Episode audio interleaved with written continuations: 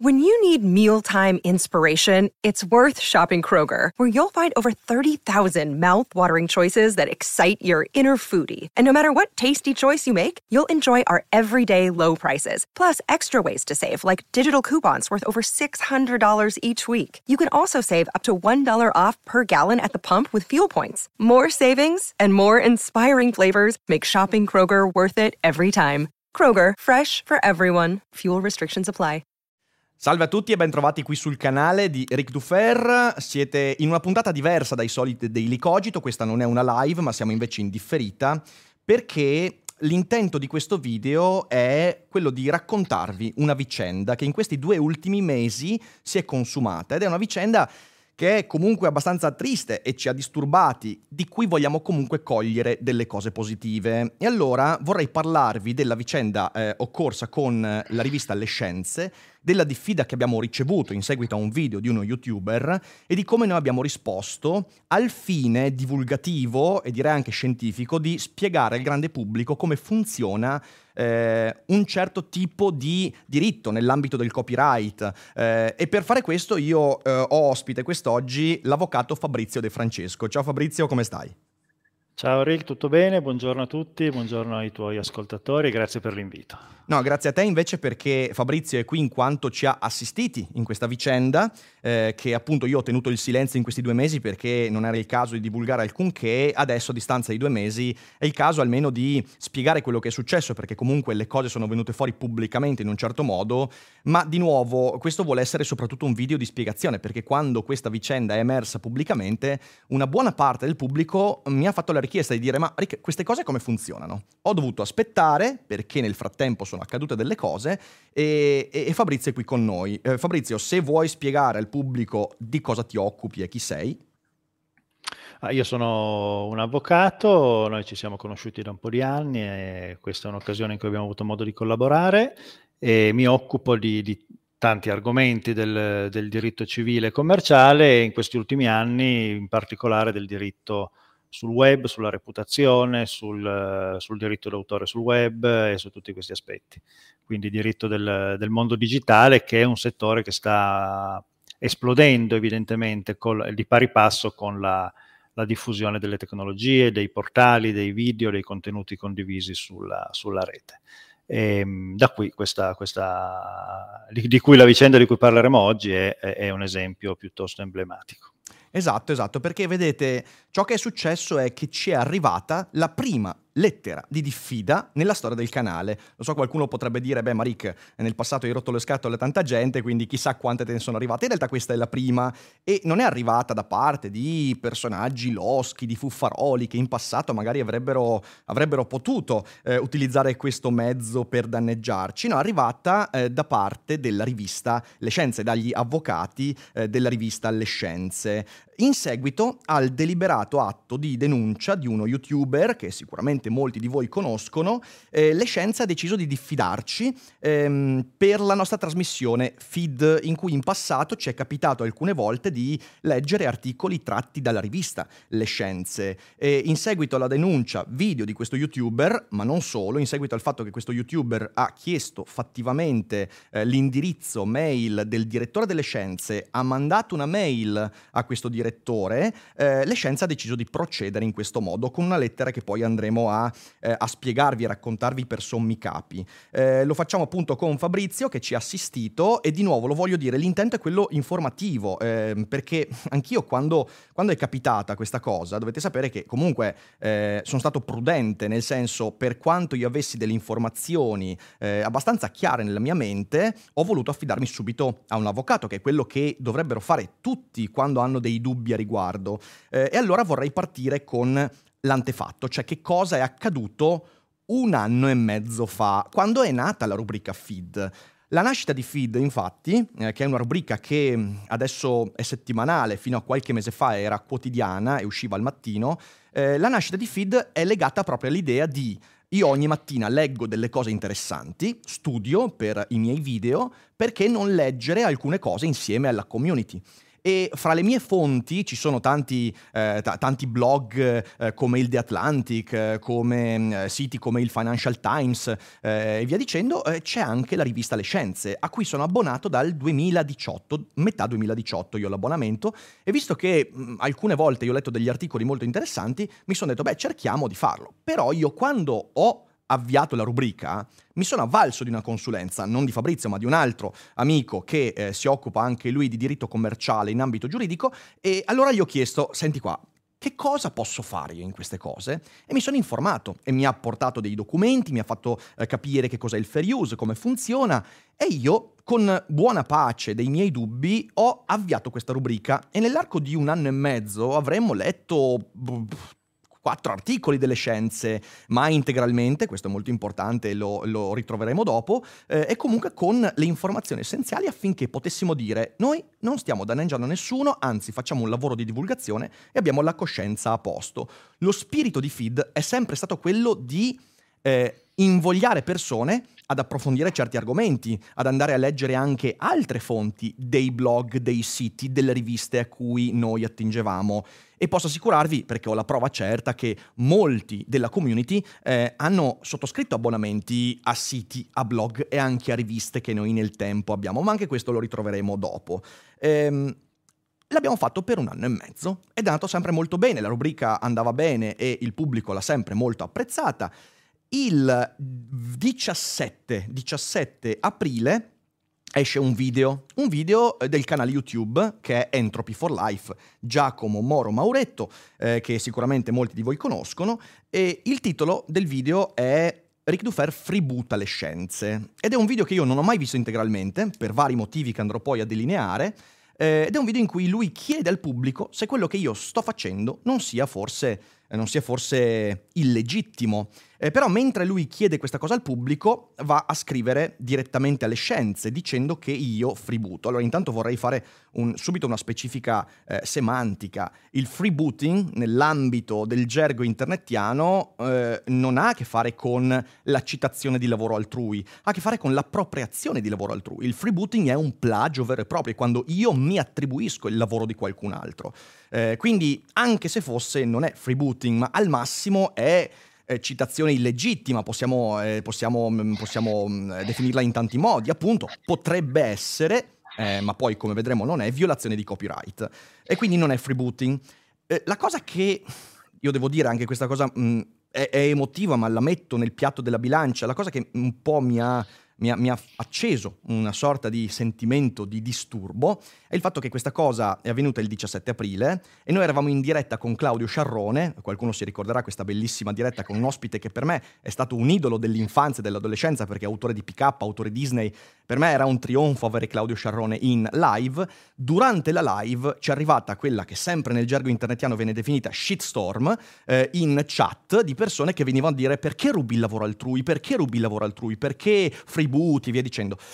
Questa cosa ha suscitato il mio stoicismo perché ho cercato in tutti i modi di evitare qualsiasi reazione emotiva, perché qualsiasi reazione emotiva, che forse era ciò che qualcuno si aspettava, sarebbe stata sbagliata. Ho fatto un bel respiro, la live è andata avanti fino in fondo senza nessun disturbo e poi ho contattato Fabrizio per dire ok, che si fa? Eh, aggiungo, non è la prima volta che Giacomo cerca un contatto disturbante con il sottoscritto. Poi spiegherò bene eh, tutti gli antefatti di questa relazione un po' difficile, eh, però è accaduto anche qualche mese fa in autunno eh, e, e, quindi questo è un po' eh, l'apice di, questa, di, questo tentativo di disturbare. Il 26 aprile, eh, una settimana dopo, quindi circa, in realtà no, eh, un, nove giorni dopo l'uscita di questo video, arriva la lettera dell'avvocato delle scienze con la diffida. Eh, allora, eh, Fabrizio, se tu sei d'accordo e non hai nulla da aggiungere, io passerei a eh, raccontarvi per sommi capi. Ovviamente noi non andremo a leggere la lettera, non andremo neanche a mostrarla, però per sommi capi possiamo dirvi il contenuto, quali sono i punti salienti. Allora, intanto, vabbè, l'oggetto... Fammi è... dire soltanto... Posso prego. interloquire? Certo, Fammi certo, dire certo. soltanto questo. Um, diciamo, li, li, li, li, menzioniamo proprio per l'intento iniziale, cioè di dar conto di quali sono e quali possono essere normalmente le contestazioni e, i punti, e, e alcuni punti critici di chi fa un'attività su, su, YouTube come fai tu e come fanno in tanti altri.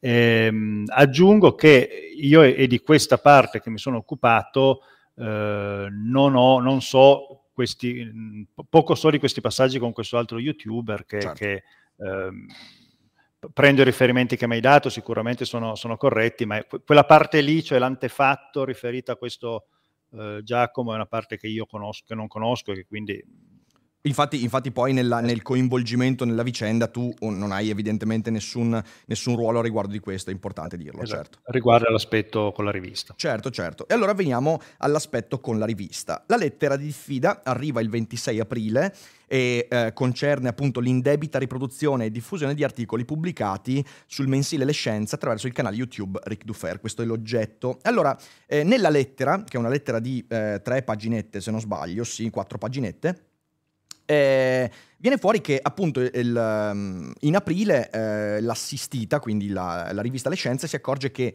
si accorge, viene avvisata del fatto che sul nostro canale eh, vengono, lette, eh, vengono letti alcuni articoli nella rubrica feed, in particolare nella puntata feed alieni, veramente alieni. Nella lettera c'è scritta che c'è il conduttore Rick Dufer e il co-conduttore Fed Zamber. Eh, c'è una prima informazione che, ehm, che è subito eh, contestabile, che infatti noi nella lettera abbiamo contestato, il fatto che la riproduzione, il contenuto sia integrale. E questo ci tengo a dirlo, eh, non tanto per, eh, per, per, per, mettere le mani avanti, ma perché eh, in realtà l'abbiamo sempre fatto eh, per spingere gli utenti poi a leggere gli articoli eh, di per sé, non abbiamo mai letto integralmente articoli, abbiamo sempre letto eh, articoli saltando dei paragrafi e quindi cercando di concentrarci anche sulle cose che magari eh, ci permettevano di avviare una conversazione con il pubblico perché Feed è sempre stato in live. Eh, e l'articolo è Feed Alieni veramente alieni a firma della giornalista Sarah Scholes. Nel corso del programma viene detto vengono contestati alcuni punti, per esempio il fatto eh, che abbiamo eh, offerto al pubblico una doviziosa lettura dell'intero contenuto, eh, appunto che non è assolutamente integrale, ehm, vengono costantemente riprodotte inquadrate le pagine della rivista, ehm, sottolineando le parti ritenute salienti con evidenziatori di colore giallo. Quindi anche questo, sì, eh, chi ha visto feed lo sa, noi abbiamo un PDF e sottolineiamo le cose interessanti. Eh, una cosa che viene contestata è anche il linguaggio che viene utilizzato a riguardo, eh, perché, e qui io, eh, Fabrizio, non so se sei d'accordo, io citerei, citerei a eh, quello che c'è scritto, perché poi è una cosa anche che è emersa nel corso della puntata. Ehm, il brano viene presentato eh, con eh, l'immagine posta a corredo, il conduttore dice, e io qui ci tengo a dirlo che il conduttore in quel caso era Fed Samber, paragonata con termini sgradevoli quanto scurrili al culo di un elefante con un po' di emorroidi o con delle gambe che escono dal culo. Ora, io... Ehm, Devo dire, quando, responsabilità. Quando, quando eh, la tua responsabilità è enorme in questo, quando ho trovato questa, questa frase nella lettera di diffida, un minimo di hilarità per vari motivi è emersa. In primo luogo perché essendo una trasmissione, insomma chi ci conosce lo sa, eh, noi facciamo divulgazione, abbiamo anche uno spirito eh, che, che, cerca di intrattenere il pubblico e io eh, Fede lo lascio a briglie sciolte in trasmissione e questo poi comporta il fatto che lui utilizza se stesso nel modo che ritiene più opportuno, però è evidente a chiunque abbia visto la rivista e abbia visto feed che queste frasi, queste eh, non sono tentativo di denigrare, ma è soltanto il tentativo di suscitare un po' di interesse, anche una risata nel pubblico, per poi tornare sempre al punto nel rispetto, sempre nel rispetto della divulgazione che eh, le scienze o altri blog, siti o riviste hanno portato nei confronti del loro lavoro.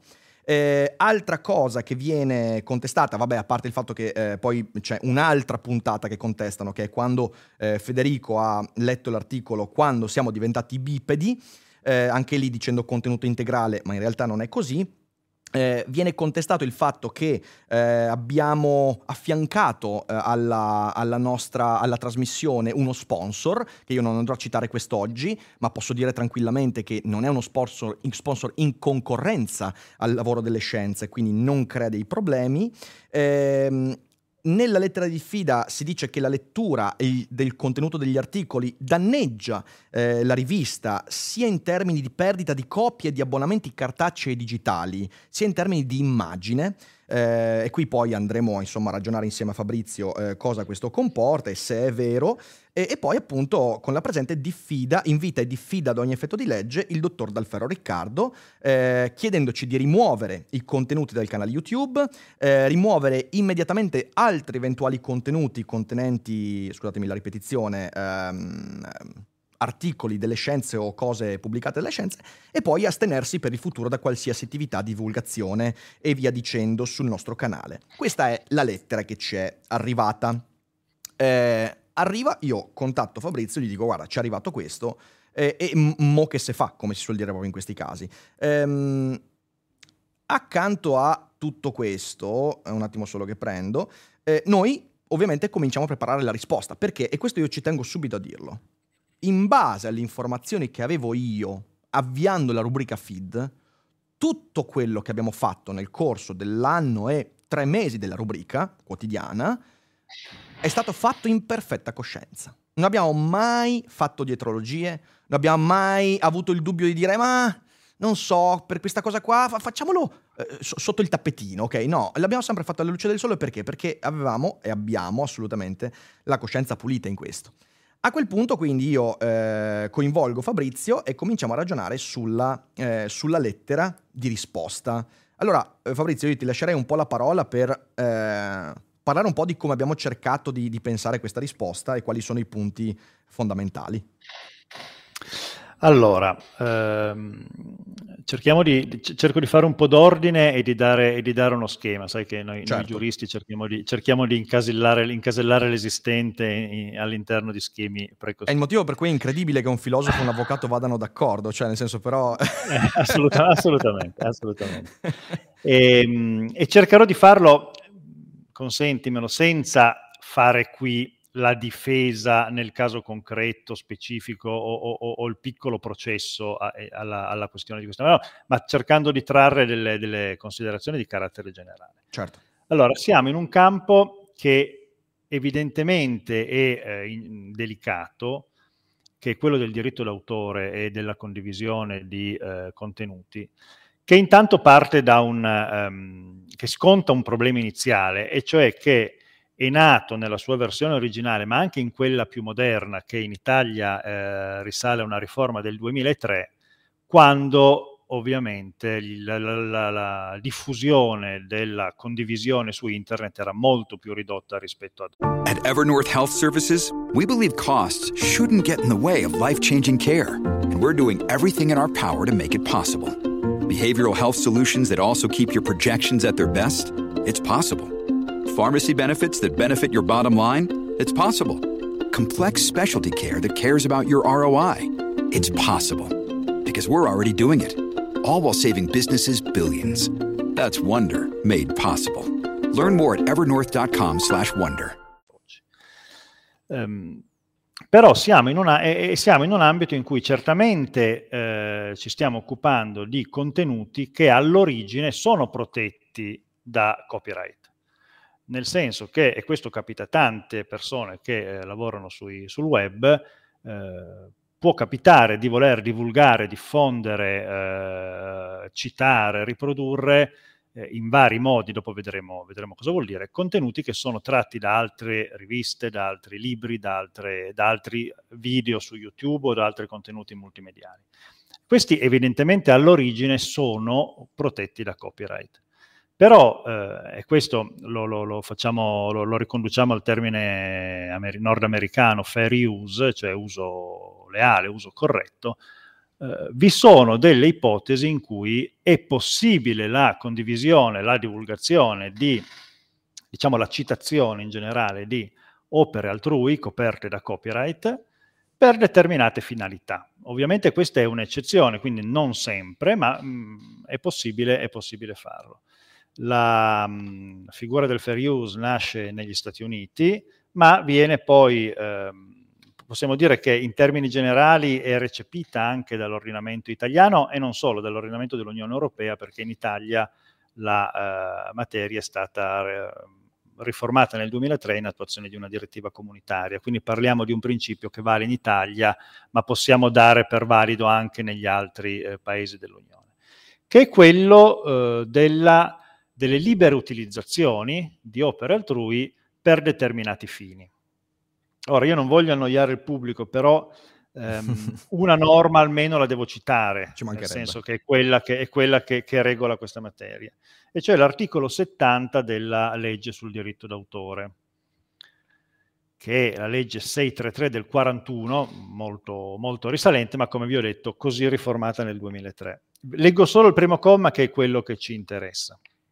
E dice, il riassunto, la citazione o la riproduzione di brani o di parti di opera e la loro comunicazione al pubblico sono liberi se effettuati per uso di critica o di discussione.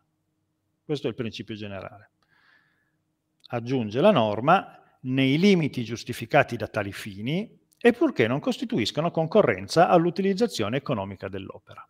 Allora, quando condividiamo, citiamo articoli, eh, opere altrui, eh, sia scritte che multimediali, e rientriamo in, primo, eh, in, questa prima frase dell'articolo 70, siamo nell'ambito delle utilizzazioni lecite e libere. Ovviamente, perché poi eh, chiaramente il mio lavoro si fa nei dettagli, eh, ovviamente ci sono delle, delle, limitazioni, non si può eh, in assoluto eh, condividere senza limitazioni e senza, e senza eh, cautele di sorta. Nel caso della tua attività, in generale devo dire, non soltanto con uh, questa vicenda con le scienze, ma in generale eh, mi, mi, pare che eh, siano sempre, sempre, rispettati questi limiti. Perché quali sono? Allora, la norma ci dice in modo generico, nei limiti giustificati dai fini, i fini devono essere quelli di critica o discussione. Cosa vuol dire? In questo ci sono delle, delle sentenze delle, dei giudici e, e, e della Cassazione. La citazione dell'articolo altrui, coperto da copyright, deve servire a produrre un contenuto che dà qualcosa in più, cioè che aggiunge a, quel, a quell'articolo di, di partenza un'ulteriore rielaborazione, critica o discussione, cioè è lo spunto per discutere, di, di, per approfondire, per discutere, per contestare, per dire che si è d'accordo, per trovare eh, differenze e, e, via dicendo. A quel punto diventa il punto di partenza per, se vogliamo, per una nuova opera intellettuale. L'intellettualità sta nella novità del commento, della discussione, della critica che prende quel contenuto di partenza come un dato da, appunto da cui, da cui partire per rielaborare qualcosa. Quindi è evidente che se uno facesse delle trasmissioni in cui semplicemente prende articoli altrui e li rilegge da, da cima a fondo, pari pari, senza aggiungervi nulla, non sarebbe nell'ambito consentito dalla libera utilizzazione, sarebbe una mera, diciamo, parassitaria riproduzione di un, di un contenuto altrui. Il, la, la, lo scopo di critica e discussione è proprio questo, c'è una rielaborazione concettuale che dà, che dà adito a una discussione, a una, è un esame di, di, di da cui, dell'articolo da cui si parte. In questo allora io mi sento di tornare al caso nostro. Eh, chi ha seguito feed nel tempo sa perfettamente che noi facevamo delle trasmissioni di un'ora, un'ora e dieci, un'ora e un quarto, in cui la lettura degli articoli di qualsiasi fonte concerneva il 30% della trasmissione, perché poi tutto il resto era veramente un commento e spesso è capitato molto spesso che noi iniziassimo la lettura di un articolo tratto da qualcuno e poi la trasmissione andasse in una direzione eh, ispirata da quell'articolo, ma che poi non tornava mai alla lettura dell'articolo, cioè quindi proprio era una rubrica che aveva ben lontana l'idea di parassitare dei contenuti e non l'abbiamo mai fatto, ci mancherebbe. Eh, spesso anche con l'elogio dei contenuti, quindi però prego Fabrizio. Sì, sì, devo dire tra l'altro che eh, io sono, seguo le tue trasmissioni e conosco la rivista Le Scienze, devo dire che anch'io sono dell'idea appunto non ci sia nulla di, di, di svilente, anzi le scienze spesso sono, sono sicuramente una delle migliori eh, riviste di divulgazione scientifica, sì. scientifica, in Italia, quindi assolutamente. Um, detto questo, appunto, il punto di partenza è la citazione, la menzione, la lettura di parti di, di articoli da cui, par- da cui, far nascere una discussione, come fai tu nei tuoi, nei tuoi video. L'altra, torno alla norma, l'altra limitazione è purché non, con, non costituiscano concorrenza all'utilizzazione economica dell'opera. Allora, anche qui bisogna stare attenti, nel senso che eh, l'attività di, di, di, citazione e riproduzione che, di cui stiamo parlando deve, essere, deve rientrare nell'uso di critica e discussione e non deve porsi in diciamo, eh, concorrenza sleale rispetto all'utilizzazione eh, dell'opera da parte di chi ne ha eh, il relativo diritto di copyright. Questo è, è, è, chiaramente è un requisito molto ampio. Va inteso nel senso che non si deve compiere un'attività economica direttamente in concorrenza con quella del, dell'editore o dell'autore di cui si sta citando la fonte, l'articolo, tale da eh, interferire sul suo mercato di riferimento. Cioè, certo. Il, nella, nel, nella, materia della concorrenza il presupposto è sempre il cosiddetto rapporto concorrenziale, cioè l'essere sullo stesso mercato e farsi concorrenza.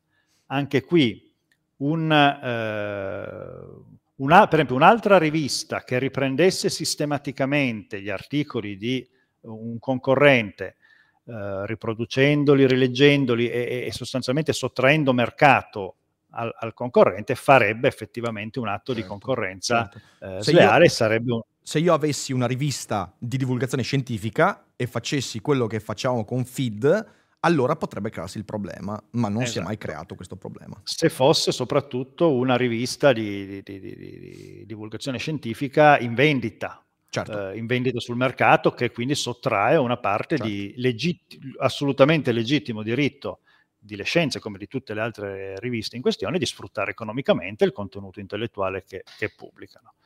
Um, diciamo, la, la, la, gli autori che hanno studiato di più questo argomento si fermano, si fermano a questo, cioè al diretto rapporto concorrenziale.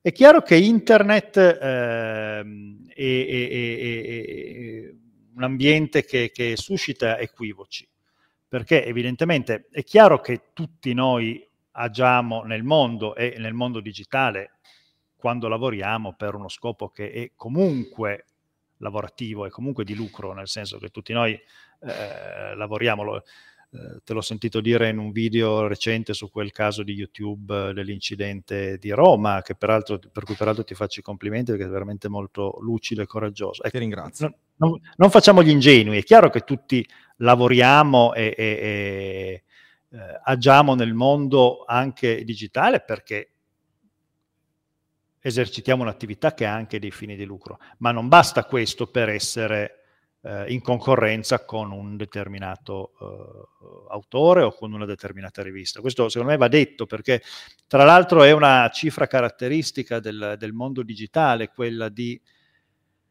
vedere una sempre maggiore commistione fra elementi personali ed elementi patrimoniali. Nel, nel, digitale mettiamo molto delle nostre esperienze, delle nostre vite e tutti sappiamo che questo in certi ambiti crea anche una, una, un ritorno economico di vario tipo, che può essere di immagine, che può essere di posizionamento. Eh, di, di posizionamento e via dicendo. Ma questo non significa essere in concorrenza. Certo, certo, sono d'accordo. Eh, concorrenza significa cercare di svolgere la stessa attività e sottrarre mercato al concorrente.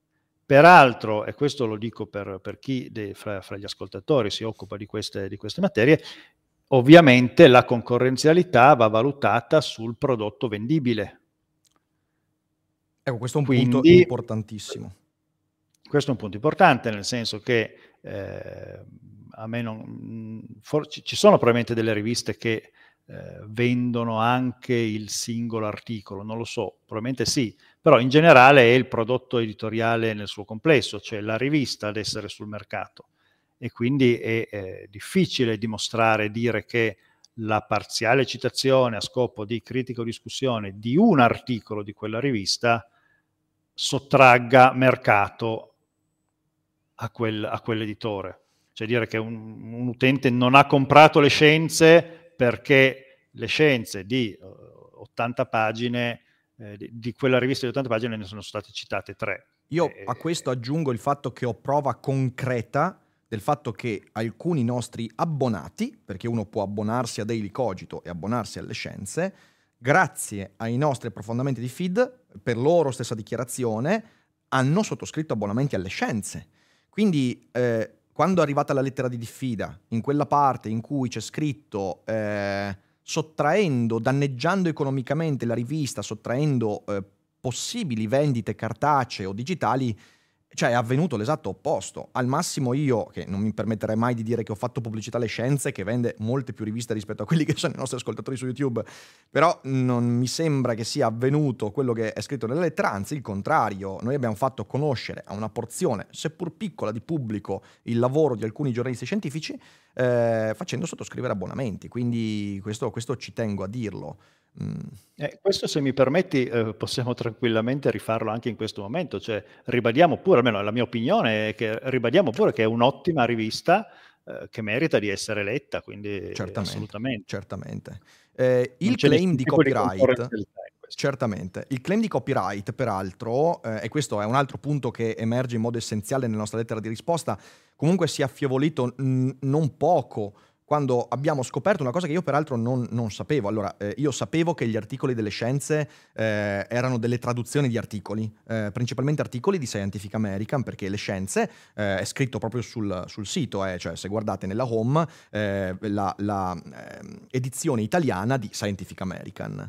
Ciò che però è emerso e che io di cui non ero a conoscenza è che gli stessi articoli che noi abbiamo letto eh, e che io ho acquistato tramite gli abbonamenti, in realtà sono eh, eh, in versione freemium, cioè disponibili gratuitamente sul sito di Scientific American, certamente in inglese, ma eh, per esempio l'articolo, io lo metto sotto in descrizione il link, l'articolo eh, eh che ci viene imputato come insomma in violazione di copyright alieni veramente alieni, è disponibile con quell'immagine che è stata descritta in quel modo colorito da Federico eh, e con tutto l'articolo integrale disponibile in inglese. Ora, questo significa che quella pretesa, diciamo così, di violazione di copyright comunque è venuta meno in modo Another day is here and you're ready for it. What to wear? Check. Breakfast, lunch and dinner? Check. Planning for what's next and how to save for it? That's where Bank of America can help. For your financial to-dos, Bank of America has experts ready to help get you closer to your goals. Get started at one of our local financial centers or 24-7 in our mobile banking app. Find a location near you at bankofamerica.com slash talk to us. What would you like the power to do? Mobile banking requires downloading the app and is only available for select devices. Message and data rates may apply. Bank of America NA, member FDIC. Modo determinante, correggimi se sbaglio. Sì, sì, ecco, qua, qua, entriamo nei dettagli proprio del, del, caso, del caso, concreto e sì, effettivamente è chiaro che, allora, nel diritto d'autore eh, anche le traduzioni hanno dignità di, di, di attività intellettuale e sono, e sono, protette dal copyright. Però al di là di questo aspetto è chiaro che eh, nel, quanto al contenuto sostanziale dell'articolo, degli articoli che hanno creato la base di discussione, di critica della, della, della trasmissione, eh, questi sono liberamente accessibili perché sono reperibili, l'inglese ormai eh, è lingua diffusa, insomma, voglio dire, ah, dovrebbe esserlo almeno eh, quanto più diffusa, quindi sono agevolmente leggibili sul sito originario eh, della rivista americana Scientific American. Anche questa, ripeto, prestigiosissima e, che consigliamo di leggere.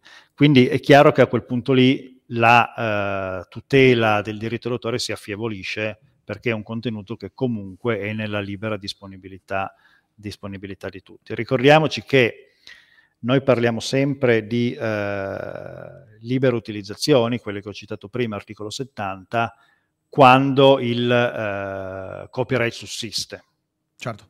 E, è anche vero che uno dei casi invece in cui il diritto d'autore eh, o cessa di esistere o si affievolisce e quando è lo stesso titolare ad avervi rinunciato. Vi sono delle forme espresse, il Creative Commons, eh, forme CC0 e via dicendo, ma anche il divulgare apertamente una, un articolo eh, significa renderlo accessibile al pubblico in, in, forma, in forma indifferenziata.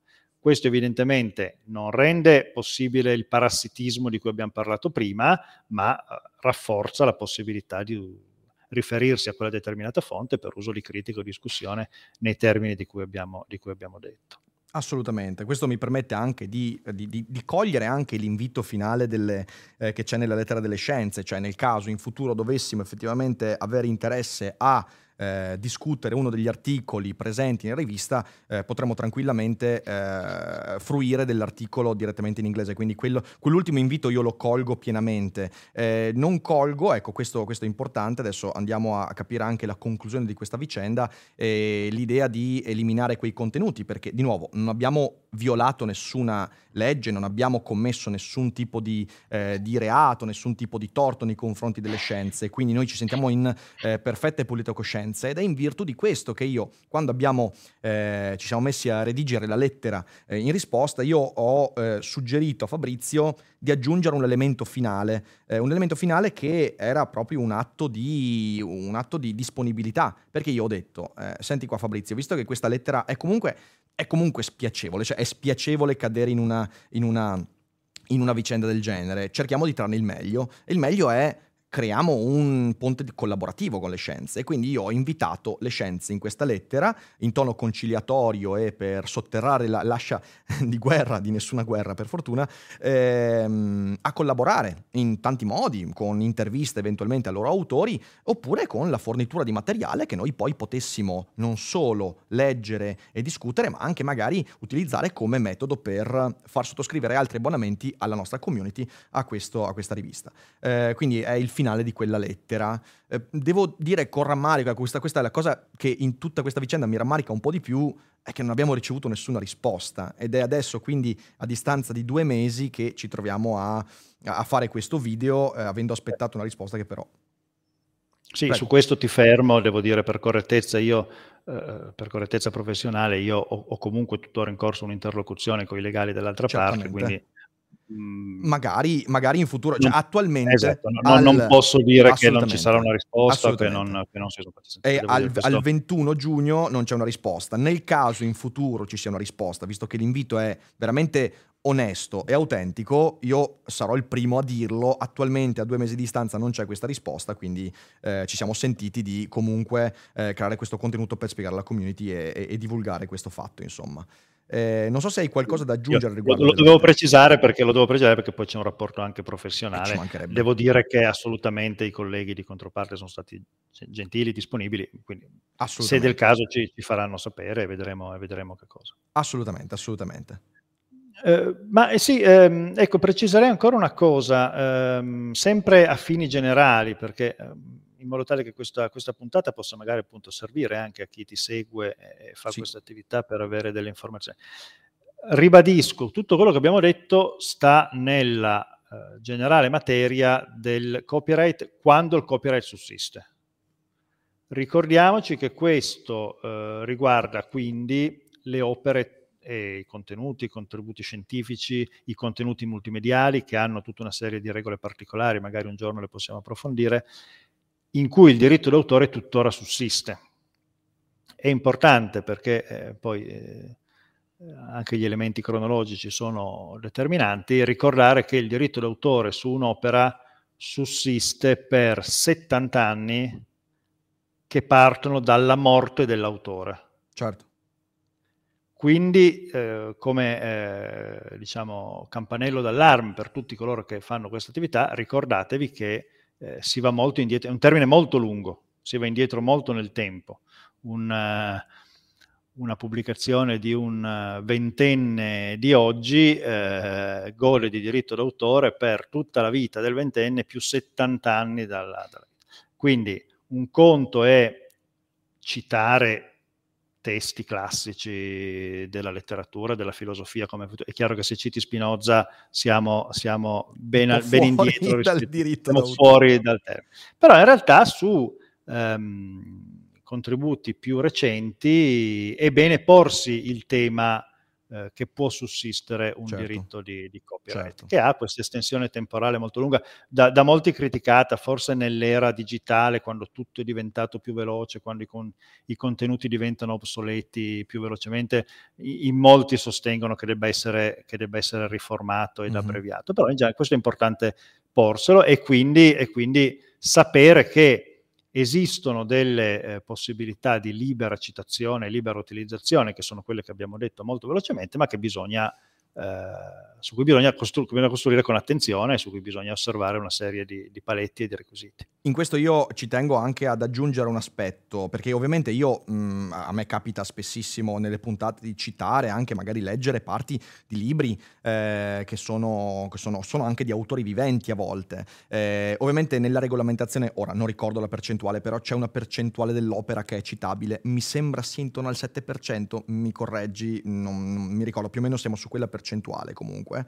Eh, quindi tu puoi citare sì, c'è un 15% che è legato alle fotocopie. Sì. Sulla libera citazione, eh, regolamentazione da parte di chi delle piattaforme. Ah, ok, delle piattaforme, perché mi ricordavo che c'era una percentuale, però forse dipende in generale, stiamo, in generale stiamo al concetto generale che abbiamo detto prima, cioè nei sì. limiti giustificati. È chiaro che la completa rilettura di un libro eh, è, è, completamente fuori certo, dal, dal certo.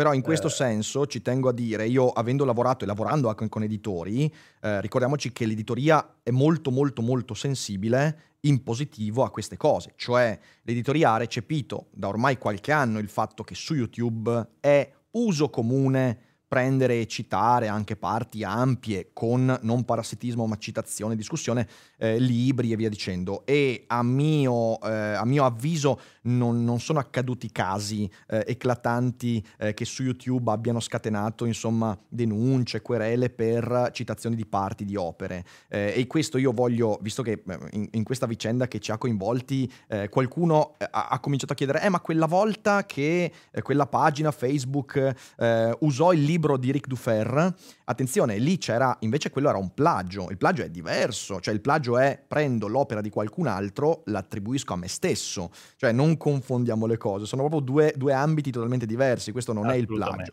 e eh, quindi ci tenevo a dirlo perché, perché è molto importante. Ecco, ehm, quest'ultima eh, precisazione ci porta a, un'altra norma che va detta, perché sennò il nostro discorso è incompleto, che è il comma 3 dell'articolo 70, evidentemente riassunto, citazione e riproduzione, ma questo nel caso della trasmissione di cui stiamo parlando è, è avvenuto, non, è, non si pone, però va detto in termini generali, debbono sempre essere accompagnati dalla menzione del titolo dell'opera, dei nomi dell'autore, dell'editore e se si tratta di traduzione del traduttore, qualora tali indicazioni figurino sull'opera riprodotta. Cioè eh, è chiaro che la citazione è, co- è, corretta se è una citazione, cioè se si dà conto del fatto che si sta citando un'opera altrui uh-huh. eh, con, con i, i i dovuti indicazioni certo. e con le indicazioni previste dalla norma. Quindi certo. deve essere una citazione. Se si dice quel, quella, quel contributo è mio non è del, e non si, non si fa riferimento alla, all'autore diventa un plagio ed è tutta un'altra materia. Ecco. Esattamente, un'altra esattamente, esattamente. E io, niente, eh, prima di poi salutare, perché poi io farò una ultima parte di questo video in cui però non, non, non, sarà coinvolto Fabrizio, perché insomma il ruolo di Fabrizio in questa vicenda, come abbiamo detto, si eh, limita, anzi si limita alla parola giusta, si, si, si, si esprime, ecco questa è la parola giusta, eh, nell'ambito della lettera di risposta. In questo ambito io volevo usare proprio anche questo, non solo come tentativo di spiegare al pubblico come funzionano certe cose, perché c'è tanta, tanta opacità, tante chiacchiere, questi sono i punti salienti ed essenziali per capire come si colloca questo tipo di problematica. Ma anche, magari per... Io, io lo rilancio l'invito, eh, lo rilancio l'invito agli amici, spero, delle scienze, alle persone che, eh, insomma, lavorano a questa rivista, di cui ho sempre avuto stima, eh, abbonato da anni, eh, a creare, creare un'occasione di crescita reciproca. Siamo tutti qua a divulgare, siamo tutti innamorati della conoscenza, ci piacciono la scienza, la filosofia, la psicologia. Insomma, troviamo un modo. Io lo lancio, sarei felicissimo di trarne qualcosa di positivo da questa vicenda, eh, altrimenti l'unica cosa positiva sarà aver fatto un po' di informazione. E quindi, insomma, questo, questo va a beneficio del pubblico. Eh, Fabrizio, io ti ringrazio tanto. Non so se hai qualcosa da, da aggiungere in chiosa. No, eh, ti, ti, ti, ringrazio anch'io, anch'io un appello alla, diciamo, all'informazione e alla consapevolezza. Ecco, internet è un grande strumento con pregi e difetti, un grande strumento di libertà che consente di creare contenuti di vario tipo, ne godiamo tutti, specialmente di quelli di qualità come, come i tuoi e come, come altri. È chiaro che comporta una consapevolezza e quindi speriamo oggi di aver dato qualche indicazione di base per chi ti segue perché magari vuole ambire o, o, o fa il tuo stesso lavoro o vuole anche lui condividere dei contributi per sapere che ci sono delle cose a cui stare attenti pur in uno spazio di libertà. Ecco. Giustissimo, Quindi. ti ringrazio tanto Fabrizio per uh, questa, questa, chiusura e niente, io adesso andrò a concludere con alcune considerazioni e um, grazie mille per, per il supporto in questa, in questa vicenda. Grazie, grazie a te e ai tuoi ascoltatori.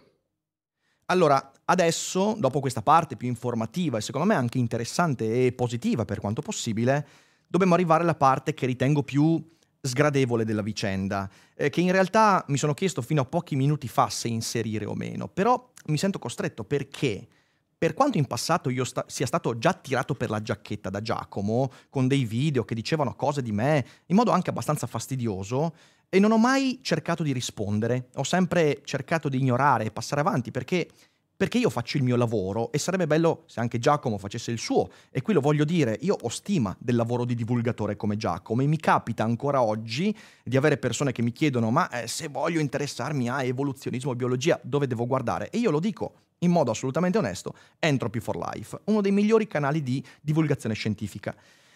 E però stavolta secondo me abbiamo passato un po' il segno, perché se in passato io avevo ricevuto delle tirate di giacchetta, un po' direi innocue, mm, bambinesche, eh, che ho sempre saputo ignorare, beh, stavolta c'è stato un tentativo di danneggiare il mio lavoro in modo concreto.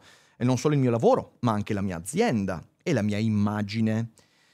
E questa cosa non posso più ignorarla. Io in passato non ho mai voluto rispondere, eh, per quanto abbia avuto molte interazioni io con Giacomo di Entropy for Life e voglio spiegarvi brevemente perché a un certo punto mi sono detto ok, non, non, ho più voglia di interagire con questa persona. Era mio mecenate. Eh, lui ben prima di avere il canale YouTube, ben prima di cominciare il suo percorso di divulgazione, era mio mecenate su Patreon, era nella mia eh, chat di Patreon ed è lì che l'ho conosciuto. Eh, abbiamo chiacchierato, ci siamo conosciuti a un evento eh, e anche in base all'ispirazione che io gli ho dato, lui ha cominciato a fare il lavoro che, eh, che ha fatto. Ehm, L'ho anche aiutato ad aprire e pensare il Patreon, lui è venuto ad alcune serate con me, io gli ho dato dei consigli eh, e, ed ero molto contento di questo perché io sono sempre contento quando il mio lavoro è di ispirazione a qualcuno che ha delle buone informazioni e vuole metterle a disposizione del pubblico e lui lo fa bene questo. Però fin dall'inizio lui ha mostrato la tendenza a volersi fare strada non solo con le sue informazioni, con la divulgazione, ma anche screditando il lavoro altrui. Potrei farvi moltissimi esempi, ma farò alcuni esempi che concernono il sottoscritto, per far capire.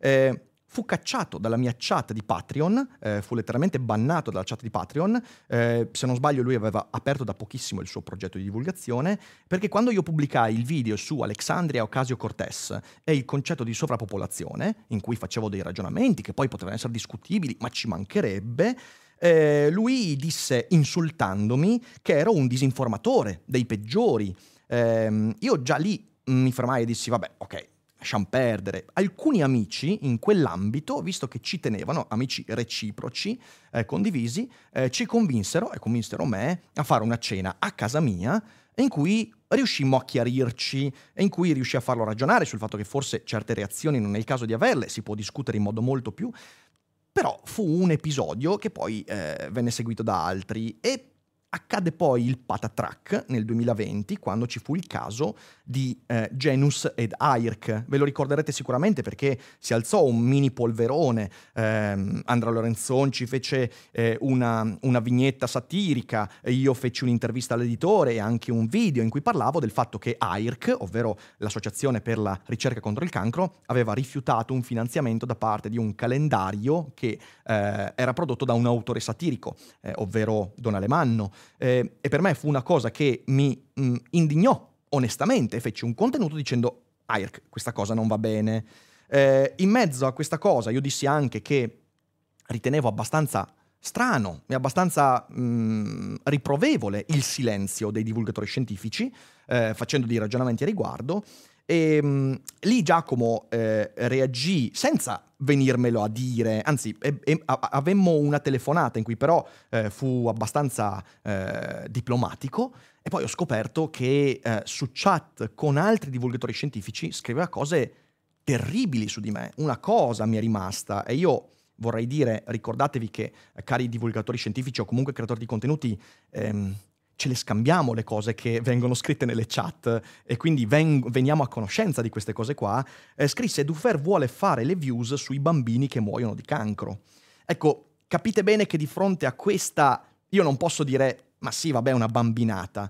Eh, io, io lì decisi che con questa persona non volevo più avere nulla a che vedere umanamente, eh, per quanto poi, di nuovo, io credo che il suo lavoro sia assolutamente, assolutamente eh, di qualità. Ehm, da quel momento accaddero varie cose, lui mi citò in svariate altre, lui disse in live che avevamo litigato, ma non era così, nessuno ha litigato. Io semplicemente ho detto, vabbè, se uno scrive cose del genere senza dirmele in faccia e motivandole, io non è che abbia granché voglia di perderci troppo tempo. Eh, io gli chiesi più volte di smetterla di citarmi e di parlare di me mh, mm, in modo peraltro impreciso e approssimativo.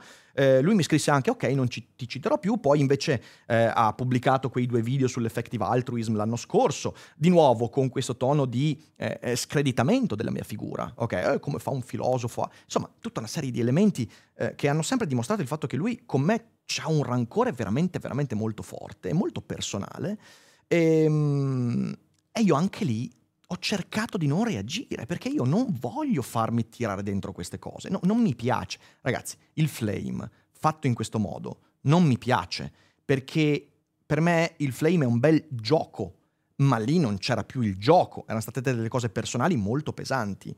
I'm Sandra, and I'm just the professional your small business was looking for. But you didn't hire me because you didn't use LinkedIn jobs. LinkedIn has professionals you can't find anywhere else, including those who aren't actively looking for a new job, but might be open to the perfect role, like me.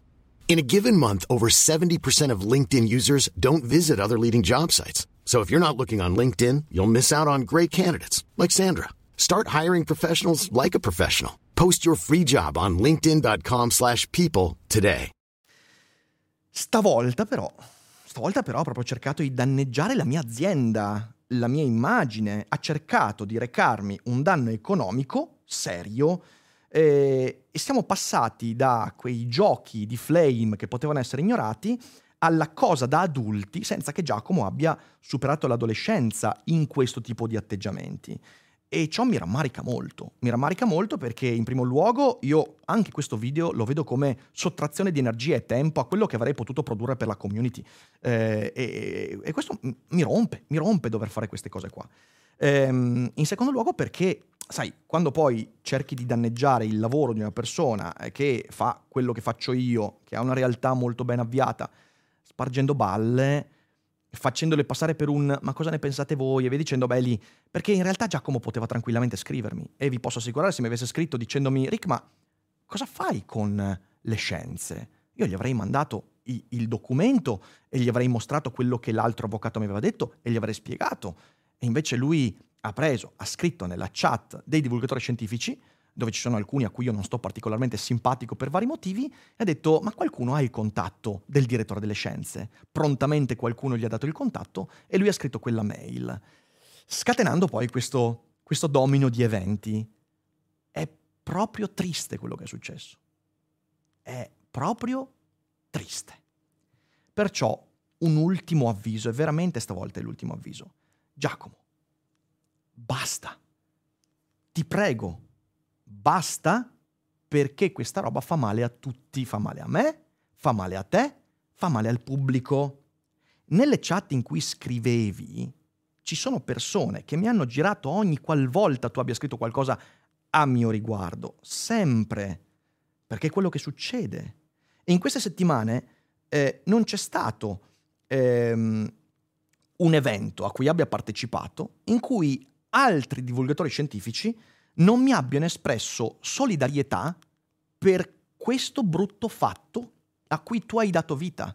E perciò ricordati che questi atti qua poi hanno delle ripercussioni anche sulla tua immagine pubblica, anche sulla tua capacità di creare relazioni, sulla tua capacità di essere un creator affidabile, che non significa soltanto fare bene il lavoro di divulgatore, significa anche avere una caratura umana che ti permette di essere affidabile agli occhi degli altri eh, tante persone non hanno opinioni molto gentili nei tuoi confronti, anche a causa di quello che hai fatto a noi, non a me, a noi, alla mia azienda, a Federico, che è una persona con cui tu hai collaborato, è evidentemente tutto quello che circonda questa attività.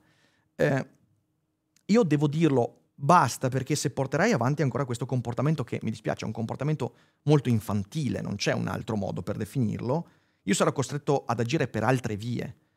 Ho tanto materiale, tanto materiale per dire ragazzi, qui ci sono dei problemi, molti problemi.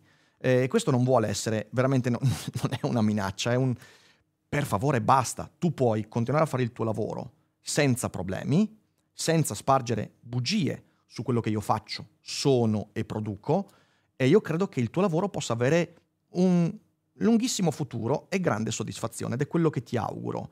Però basta, dimentica Ric Dufer, lasciami perdere, spegni quel rancore lì e un reciproco niente come prima, ok? E questo è tutto. Bene, detto questo, io spero che al netto eh, dei vari fastidi e della, de, della situazione poco simpatica, eh, questo video eh, possa essere stato utile a chi sta ascoltando. Eh, io ringrazio di nuovo Fabrizio De Francesco per averci assistito in questa vicenda e niente, ragazzi, il punto è sempre quello. Quando vediamo qualcosa che non capiamo, prima di saltare a conclusioni o di chiederlo a community immaginarie, ehm, informiamoci, perché il mondo è molto più complesso rispetto a quello che pensiamo e anche le scienze con il suo lavoro ce lo ricorda. Eh, ci vediamo ai prossimi Daily Cogito, un abbraccio e alla prossima. E adesso un bel caffè finito. Perché rischiare di rimanere senza caffè quando puoi abbonarti a Caffè Borbone? Prezzi vantaggiosi, costi di spedizione inclusi, tante possibilità di personalizzazione e l'abbonamento lo sospendi quando vuoi. Decidi tu la frequenza, la qualità, scegli tra le cialde e capsule compatibili e crea il tuo mix di gusti e miscele. Mai più senza caffè con l'abbonamento Caffè Borbone. Tutte le info su caffèborbone.com.